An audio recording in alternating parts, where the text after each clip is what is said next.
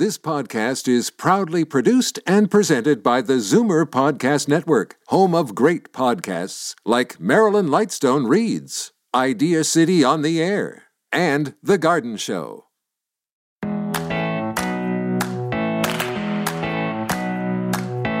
Good morning. Thanks for joining us on episode number two of Go To Grandma. I'm Kathy Buckworth, and we have a great show lined up for you today, featuring two very special guests. Allison Schafer is a family therapist and best selling author. Allison will give us some guidelines on how to navigate and negotiate through situations when grandparent rules aren't the same as parent rules. And then Julie Cole, a mother of six children. Yes, you heard that right, six children. Julie will take us through leading a discussion with grandparents when you have a grandchild who is part of the LGBTQ plus community. I can't wait to talk with both of them. Helping to teach our grandchildren to talk and to communicate with us is a big and fun part of grandparenting. The first words they learn to say is often mama and dada, or whomever their primary caregiver might be. Between 18 months and two years old, they will often start to mimic many words that they hear very often car, more, please, and of course, no. You want to make sure that if you have salty language, that you clean it up around your grandchildren. Unless, of course, your kids are comfortable with their toddler cursing a blue streak when they stub their toe. My grandson Owen is not quite two. He has mastered many words, naturally mama, dada, more, and cracker, and he makes sounds that sound like his extended family members' names. I am Mandma, which I don't mind, but I'm looking forward to hearing him say grandma for the first time. Maybe I should have called myself something easier like Nana. He, Owen, calls himself Oh No, which is often fairly appropriate. What's in a name? More importantly, what's in a grandma name? What's your grandma or granddad name? Do you have one picked out? It's almost as hard as naming a baby, naming yourself when you find out you're going to be a grandparent. I went through a list in my head, as I'm sure you did or will do as well. Grandmother? Well, no, wow, that's just scary. Grandmama? That is a tad pretentious for me. Granny? Well, hello, Beverly Hillbillies. Gran? That's not quite right. Grandma? Okay, yes, plain old grandma for me. Growing up, I had two grandmas, as many people do. I actually only met both of them a handful of times as they lived in England. But they were Grandma Buckworth and Grandma Peg, my mum's maiden name. They were quite different from each other. Grandma Buckworth used to say she was going on a diet, and that diet would consist of only beer and donuts. Grandma Peg would slice a pork chop like it was a roast. You could see through each slice. Growing up, we knew to ask for either a Buckworth piece of cake or a peg serving of Brussels sprouts. I'm grandma to Owen and Cam, and their other grandma is Grandma D, the first letter of her real name. His great grandma, Maureen, is called Gigi Mo. It's pretty much an open space as far as grandparent names go. If you're thinking about it, here are some celebrity grandma and granddad names for your consideration. Debbie Reynolds used to go by Abba Abadaba. Sharon Osbourne, Shaza, makes sense. And Blythe Danner was Woof, which sort of makes sense when you consider her grandchildren are named Apple and, well, Moses, a good name around here. And Rita Wilson is Yaya. Paul McCartney opted for Grand Dude, and Lionel Richie is plain old Jeepa. But the one I love the best, Martha Stewart's grandchildren call her Martha. When Prince William was young, he reportedly called his grandma, the Queen, Gary, because he couldn't say grandma. He was later attributed with saying, As I learned growing up, you don't mess with your grandmother. Wise words indeed. Pretty sure the name Gary went by the way pretty quickly. What types of factors do you want to consider before you choose your name? I found some advice on the website Canadian Grandparents. How easy is the name to say and hear? Gigi and Pop may be easiest to say, but you also want to think about how it will sound when they are older. Do you want your 17 year old grandson calling Gigi across a crowded room? Maybe, but maybe not. Consider family traditions and family cultures, names like Bubby, Grandmère, Nona, Oma, Tutu. Consider your relationship with your extended family. Are there step grandparents? Make sure to talk about who is who. Who gets dibs on what names? Does it matter if there are two grandmas or two granddads with no distinction? chances are your grandkids will make up the distinction themselves if you don't. I know someone who used to call her mother in law Grandma Crazy, so just be careful. Make up your own grandparent name? Why not? My friend Marilyn Smith wants to be called Mimi when she's a grandma. Or do what I did and follow your own grandparents' lead. What did you call them? Does it work for you? No matter what you decide your name is, ultimately it will be your grandkids who decide what it will be, depending on what they can say and also what they kind of find fun to say. What's your grandma or granddad name? Tweet me at Kathy Buckworth and let's see what we have. What the kids say is always important, and on today's show, we are going to get into some relevant conversations around just that. My first guest is Allison Schafer, a family therapist and best selling author of books like Honey, I Wrecked the Kids. Allison is going to share some strategies with us when grandparent rules and parent rules don't align. Believe me, this can happen.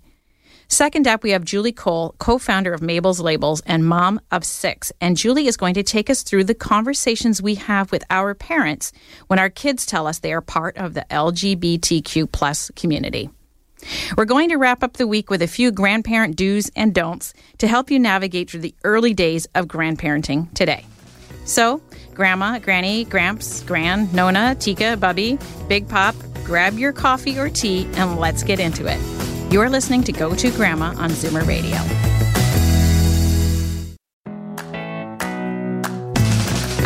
Schafer is a family counselor and parenting expert. She is the author of three best selling parenting books, including Honey, I Wrecked the Kids, which has been translated into four languages. She is in demand all over the world, but you can find her here in Canada on her TV show called The Parenting Show or on many of the media outlets where she is the resident expert, such as The Marilyn Denis Show, Global's The Morning Show, and Global Morning News. Check out her podcast, Parenting the Adlerian Way, on Spotify or iTunes. Morning, Allison. Good morning, Kathy. I'm so excited that you've got this new show. Thank you for having me on. Oh, you're welcome. I'm so thrilled that you can join us because you have dealt with so many families and you've seen every different type of dynamic. So I want to paint a little picture for you here. So I have my grandkids over for dinner and one of them misbehaves. And I don't think the parents are dealing with it in a way that I would necessarily deal with it. What do I do if I disagree with the way my kid is handling their their kid, do I bite my tongue or do I speak up? You're going to bite your tongue until you can taste blood. you know, it's not a straightforward answer. I mean, obviously, if I think that uh, there's going to be a moment where they're going to feed them a grape and the grape is not peeled and I think there's going to be an imminent choking, I'm going to jump in. But if I'm just, you know, thinking that there's a way that I would handle this and I have some sage counsel and advice, it's not that I can't share it, but it's about how I'm going to insert it into the conversation. It might not be right in the moment, but we want to make sure that we put relationship first. That's a, that's the most important thing you can give your grandkids is to see that there's a great relationship between mom and grandma. And so to be able to do that in a way that they don't feel criticized, where it's non-judgmental, where if you sit back long enough and just honor the fact that they are going to do it differently than you, and, and it's their child to raise.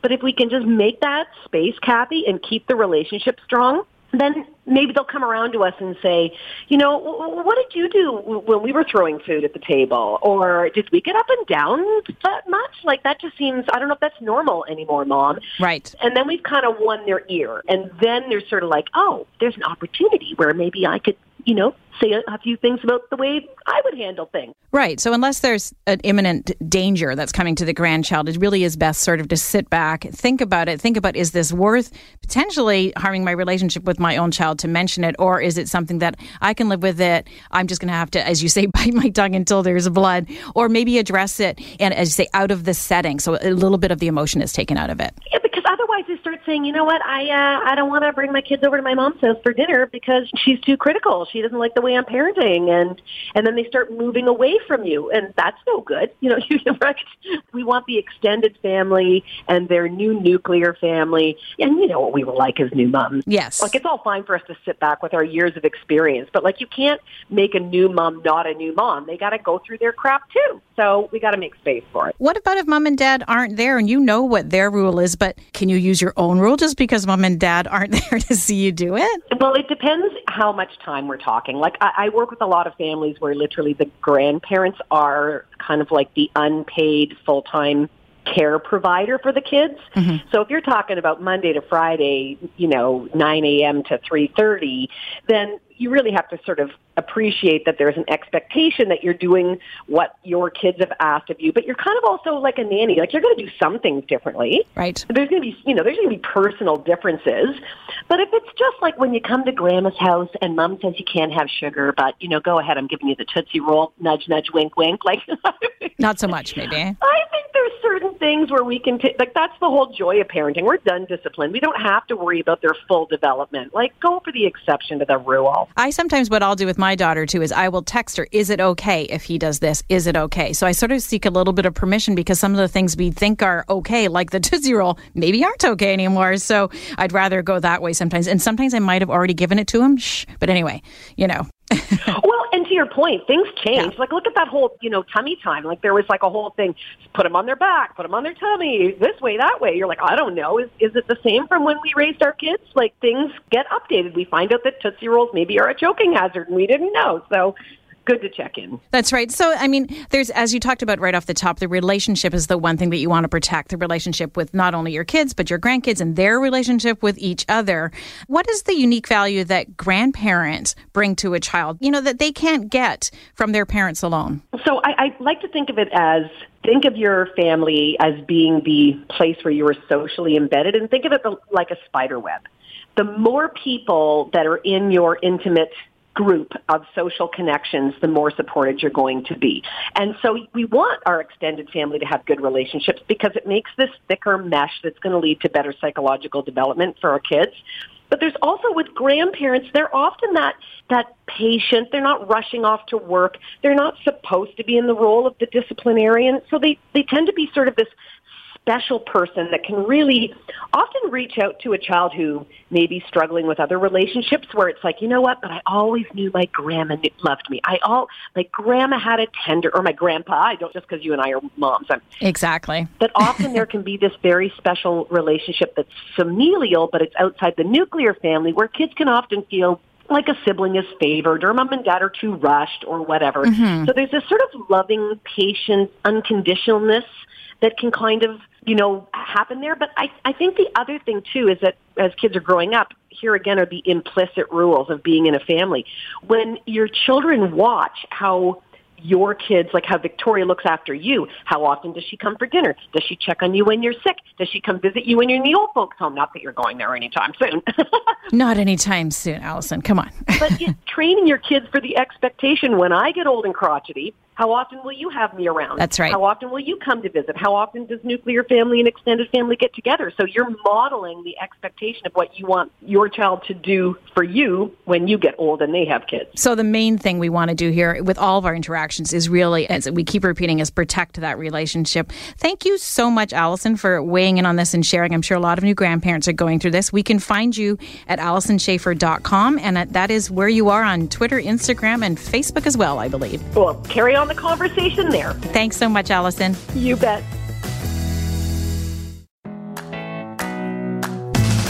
Julie Cole is a recovered lawyer, mom of six, and co founder of Mabel's Labels. She has helped her company bring their products to a worldwide market, gain media recognition, and win countless entrepreneur awards. Julie is a regular television contributor, a sought after speaker, and a parenting blogger. Morning, Julie. Hi, Kathy. Julie, you have six kids. You beat me by two. you're you're ahead of me in the grandchild department, though. There we go. I'm winning so far. yeah. I wanted to talk to you about two of your children in particular, um, and I wonder if you could lead us through some of their story. Right. Okay. So like you said, I have six kids. They're all unique in their own way, but I do have a couple of kids who are LGBTQ plus. So I'm a mom of queer kids, and that has been a really fun journey. They're really neat kids, so they're really involved in the community, and obviously they have grandparents who are a very big part of their lives. Yeah, and so what was that like, Julie, when you spoke with your mom and the grandparents of the kids? How did you lead that discussion, and what was their reaction? Well, you know, it was kind of child led because you know, I'm a believer and it's their story. And if they want to share it with whom they want to share at the time that's right for them. And I know with Posey, initially my daughter who's bi, she wrote a letter to one grandma And then she told my mom, and my mom was like, "Oh yes, whatever, that's fine." like there was there was no there was no big deal there. We were worried about our other grandma because we've heard her make comments in the past that gave us the impression that maybe she would not be affirming or supportive, but in fact she has grown a lot and learned a lot, and she wrote a letter back that was very affirming and assured Posey that she is loved for exactly who she is. And so that was beautiful. And in fact, Posey had that that letter hanging up on her corkboard in her bedroom. That's so awesome. And what, yeah. a, what a great way to do it to say, I really want to tell this person something, but I'm not sure, you know, and, and to give them the space sort of to read it and then react back. And again, you know, showing that we're not always right in terms of how we think people are going to react to some of the news we share. So that was a great thing. Absolutely. You know what? I think the letter writing is a great strategy generally because, as you say, it gives the person time to kind of digest and then respond in a thoughtful way because their initial response might be a little bit hot-headed. And if they they blurt that out to the kid then it's getting all wrong right from the start right? That's right. So at least they have time to digest and then and then share and communicate in a way that's that's meaningful and thoughtful. Yeah, it was a great strategy for Posey. What about you know if she had sent that letter, had she told your mom, and there wasn't sort of that same positive reaction, but there's just sort of like the grandparent is, I'm struggling with this. Like, are there resources for grandparents? Right. Well, you know what, there are resources, and I think if a grandparent is struggling, you know, I, I think that's okay. And I know my kids would be very patient and try and help them along. But I, I think from a grandparent perspective, the best thing you can do is that if you're if you're unsettled with it, try try to fake it till you make it. Try not to let your reason, we call them our reason, know, and then try and get the support. There are support groups through PFLAG. Maybe try and do some learning. Follow social media accounts that might be helpful. Listen and read the the, the podcast from Free Mom Hugs. And um, and remember that your grandchild is the same child that you've always loved, and this is this doesn't define them. It's one small part of them. And do the learning. I think learning is huge, and, and that says a lot to your grandchild. Like learn the language. What is AFAB? What is non-binary? What is ACE? And I think any time grandparents make an effort to learn, it means so much. I think, you know, even outside of this topic, when I had my first child, that was the first grandchild, and on Daddy-O's side, and his mom had some very uh, sort of old-fashioned thoughts about breastfeeding. And of course, we've learned so much. And she took a grandparenting course. And when my son was diagnosed with autism, their grandfather went and, and learned about ABA therapy so that he could be consistent with our teachings with our son. And to me, that just said so much, you know, that they're learning and you know, I think also you need to remember that as the grandparent, you need to support your child through this. That's me. That's a really good point. That it's not just the grandkids that you're supporting. How are you supporting the mom of those kids as well, and the dad, of course? Yeah. How are you supporting your child, your adult child? Because I know, you know, when my son was diagnosed with autism, my mom had a hard time because she felt, mm-hmm. oh, my daughter's going to have a different parenting experience to me, and how can I be there to support her different parenting journey? And, you know, I, I think also it's really important to understand that if your child is a very affirming parent mm-hmm. and like I am and I'm an advocate for my children, if you somehow make my child feel badly or feel like they're unloved or they're not worthy or they're not good enough, you will be out of my child's life. Yeah, it's time. Right? To, yeah, there's there's a bit of tough love going the other way. exactly. Like I, I see this all the time on some of the groups, and they're like, "Oh, you know, my my father said this thing in front of my reason," and and it's really like, you know what? Until you're ready and you've done the work, you're out because I can't. We know how at risk these kids are and we cannot have their family members. It's life threatening, quite frankly. So I know that Julie, you've written about this quite a bit, and you're a great supporter of the community, of course. And so we can find you at Julie Cole on Twitter and Cole.Julie on Instagram and Facebook. And of course, you write for the Mabel's Labels blogs and all kinds of blogs. So we can look for some more information about how to um, work through these conversations and hopefully have pleasant surprises like you did in your family. Absolutely. We got to start somewhere, right? Exactly. Yeah. And thanks for joining us, Julie. Really appreciate it. Thanks for having me, Kathy. I loved these conversations, and I hope you did too. Thank you, Allison Schafer and Julie Cole, for joining me on Go To Grandma and taking us through some sometimes difficult but necessary talks we might face in our brave new world of grandparenting. Their rules, your rules, their world, your world. Sometimes it's hard to make it all come together. I put together a quick list of do's and don'ts for grandparents with my extensive experience as a grandma for almost two years. They're working for me right now anyway. Number one, do find reasons to compliment your children's parenting every time you are with them. We all remember what it's like to feel we are failing as a parent or that we're not living up to some impossible standards, sometimes set by us, or so your kids might think. Number two, if you are genuinely confused by the methodology of new parenting techniques, ask. Ask in a way that isn't judgmental, this is hard, but is in the spirit of learning. Ask how you can incorporate their parenting techniques into your own relationship with your grandkids. Not with your kids, it's too late for that. You had your chance parenting them. Number three, find reasons to have them over as a family, not just the grandkids when you might be babysitting. I know it can be tempting to wrestle those perfect grandchildren away from their parents and not worry about being judged as a grandparent, and maybe even do what you want when mom and dad aren't there. But guess what? You can't. Watching them interact as a family is the best way to see how you can smoothly fit into the family dynamic and see firsthand how their rules are carried out. Number four, do have one on one time with each grandchild if you can. My parents used to say, You have four kids, Kathy. It's too much to take them all. A few things on that. First of all, I am also one of four, so maybe my mom and dad were just tired. But secondly, you don't have to take all four at once. Of course, they're too much. Even two grandkids, when you're not a spry 35 year old anymore, can be too much. And the one on one time means you can devote your time to that one grandchild's interest instead of finding something that sort of satisfies most of them. Meal times are a big deal, and don't think that they're not. Talk to the parents about how, when, and what they want their kids to eat, and please obey the rules. Don't feed the vegan grandchildren bacon and eggs. Don't force them to finish their meals if that's not the way the parents are doing it at home. I would say do enforce your own table rules washing of hands before meals, sitting through the meal until others are done if the child is old enough, and using utensils properly once they are able to. In my mind, those are more life skills than eating habits. Of course, the best way to do this is to model good table behavior. Get off that phone, Granddad. As with meals, sleep schedules are also a big deal. If they have a rigid sleep schedule for the kids, make sure you do everything in your power to stick to it. If the kids are sleeping over, adhere to the rules that your kids have laid out for their kids.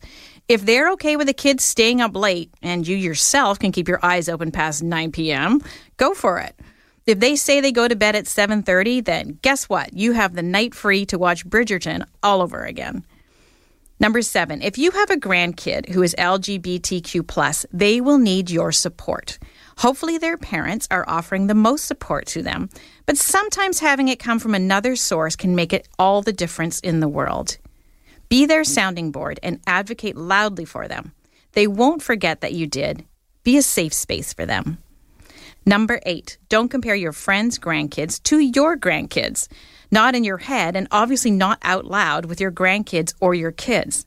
When they walk, talk, and learn another language is completely independent of them, as you already know from your own kids.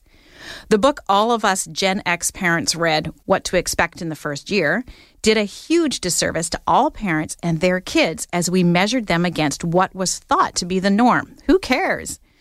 And my last piece of advice for this week to paraphrase a friend of mine, don't let your grandkids grow up to be JPEGs. You can still do this thing called printing pictures. Make sure you do this. Don't just have them on your phone. Frame the pictures and have them everywhere in your house. Believe me when I say grandkids and kids will count how many of them you have versus their siblings or cousins. Well, that brings us to the end of the second episode of Go To Grandma. I hope you enjoyed this week's show. Next week, we are hitting the road, virtually, of course. We'll hear from Jim Byers, veteran travel writer and granddad, on what he's looking forward to when he finally gets to travel with his young grandchildren. and National Geographic's Heather Greenwood Davis on how multi generational travel has impacted her teenage sons and her parents as they've explored and learned about each other's worlds. I hope you'll tune in next Saturday morning at 7:30 for this very timely episode on how we navigate travel in today's world. As always, please tweet me at Kathy Buckworth or send me an email at kathy at kathybuckworth.com. Until then, enjoy your hashtag grandma life. This podcast is proudly produced and presented by the Zoomer Podcast Network, home of great podcasts like Marilyn Lightstone Reads, Idea City on the Air, and The Garden Show.